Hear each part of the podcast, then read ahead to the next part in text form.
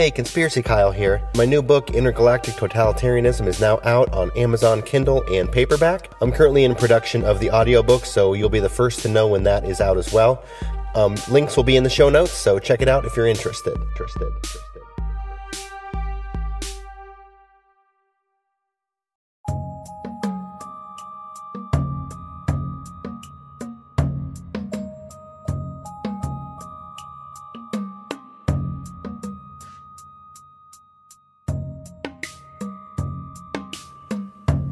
Welcome to A Conspiracy in the Force, the show where we examine parallel conspiracies in a galaxy far, far away and a galaxy not so far away. The show is designed as an introduction to modern day conspiracy theories by using Star Wars, one of the most beloved fictional universes, as a point of reference. Let's begin.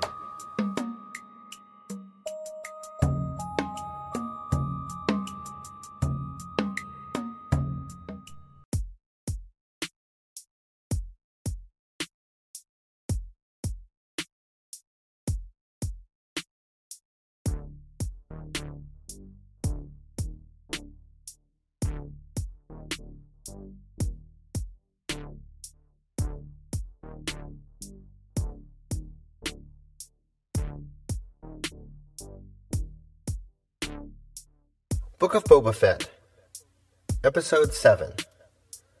So we've reached the end of Season 1 of Book of Boba Fett. So this episode will not only break down Episode 7, but it'll contain my overall thoughts on the season as a whole. First of all, let's talk about a recurring theme we've seen in the series so far cybernetics. We've already seen Fennec Shand healed with cybernetic enhancements, and also the mods repping their robotic implants. Now, at the end of this episode, we see Cobb Vanth, the sheriff, in a Bacta tank healing up from laser bolt wounds with the mod shop worker nearby, prepping his cybernetic enhancements. Honestly, this series has done a big job for the transhumanist agenda in two ways. For one, they've made the characters with the enhancements look super cool and have great skills in combat. For two, they have shown that these characters have had next to no ill side effects or negative ramifications from these robotics. Think back to previous conversations we have had about transhumanism. In other Star Wars films and other sci fi action films, transhumanism is viewed as cool, but also with a bit of caution thrown in. The story of Vader was a cautionary tale of becoming evil and also becoming less than human through his life support robotic system. All of this was caused by his poor decision making. But here, specifically with a character like Fennec Shand, we do not see any problems with her having her entire guts removed and replaced with machine parts. No awkward movements, no, no software updates needed, no issue with it interacting with her brain or body whatsoever. In my mind, this is another step forward in showing both adults and kids how cool robotic attachments are and that there are no side effects whatsoever. Basically, they are safe and effective. Have you ever heard that phrase recently?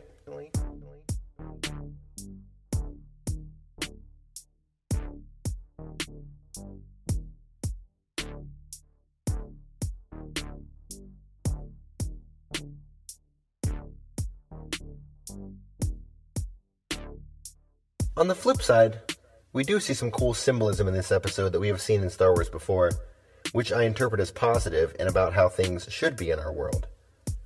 Throughout Star Wars, we have seen time and time again how technological creations have been defeated by organic materials or lesser technologically skilled equipment.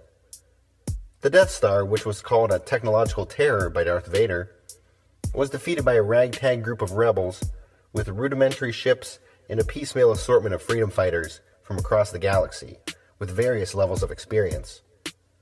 In Return of the Jedi, the Empire's legion of forces were defeated by the Ewoks on the forest moon of Endor. They used trees, ropes, and other organic materials found in nature. The juxtaposition of the trees smashing the laser blasting ATST machines was very in your face and deliberate by Lucas.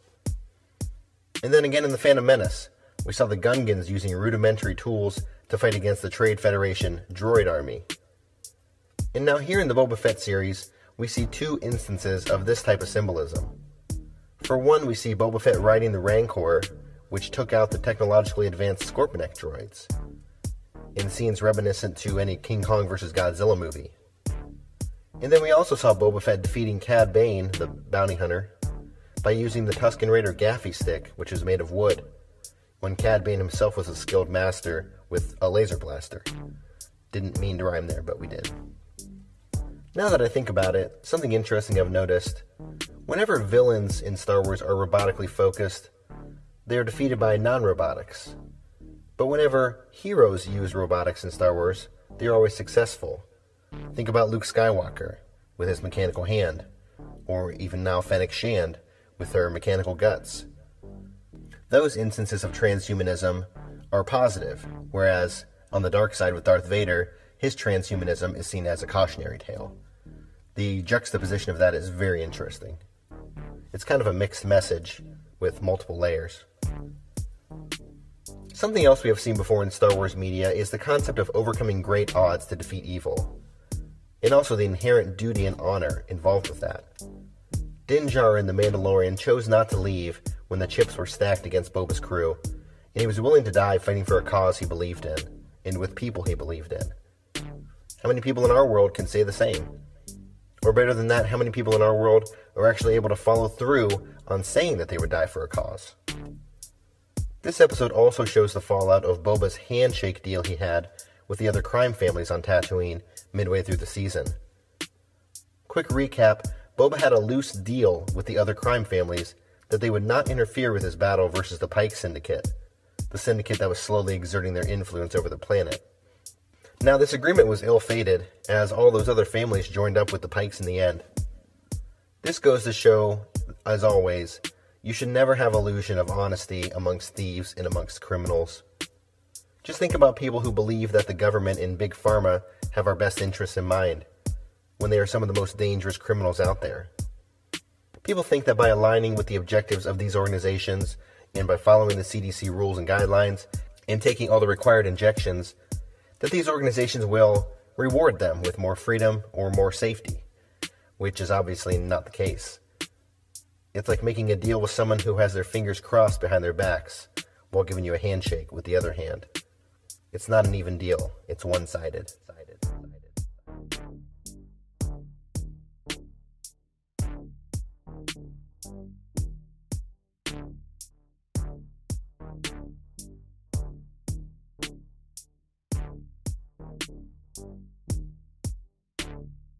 Last note on this episode, which ironically is about one of the first scenes in the episode, we see R2D2 bringing Baby Yoda back to Din, as Baby Yoda has made the decision to forego his Jedi training in lieu of being back with his father figure, Din Djarin the Mandalorian.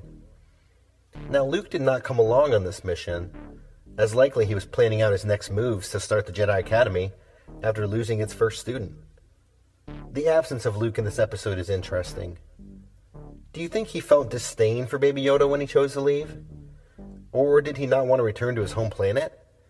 You would have thought that he would have wanted to personally return him, as he knew how important Baby Yoda was and could be to the galaxy at large. I'm also wondering if Luke is now having second thoughts about the dogma he was using to teach this young one. I mean, did he not really learn the lesson about the failures of the old Jedi Order? Perhaps he will come to the realization that attachment to others is not a disqualifier from Jedi training, as his attachment to his father was what saved the galaxy just a few years before this. But also, I've thought about it this way perhaps we as an audience thought that Luke learned a lesson that maybe he did not really internalize the same way. Hopefully, we'll find out more and more about Luke as the future series build on his post original trilogy presence. Overall, I really enjoyed this series, but it did seem a bit disjointed and out of place at times. It had multiple storylines running through that didn't all seem to pay off or be totally fleshed out. But if I had to compare it to the sequel trilogy, it was a flawless performance. Thanks for tuning in to another episode. May the Force be with you. I'll be back with more of these Monday recaps for future shows coming out this year, like Kenobi and Andor and The Bad Batch. But in the absence of new shows like these, I will still be putting out weekly content on all the parallels between Star Wars and our world, as in my mind, the analogies are never ending due to the vastness of this universe.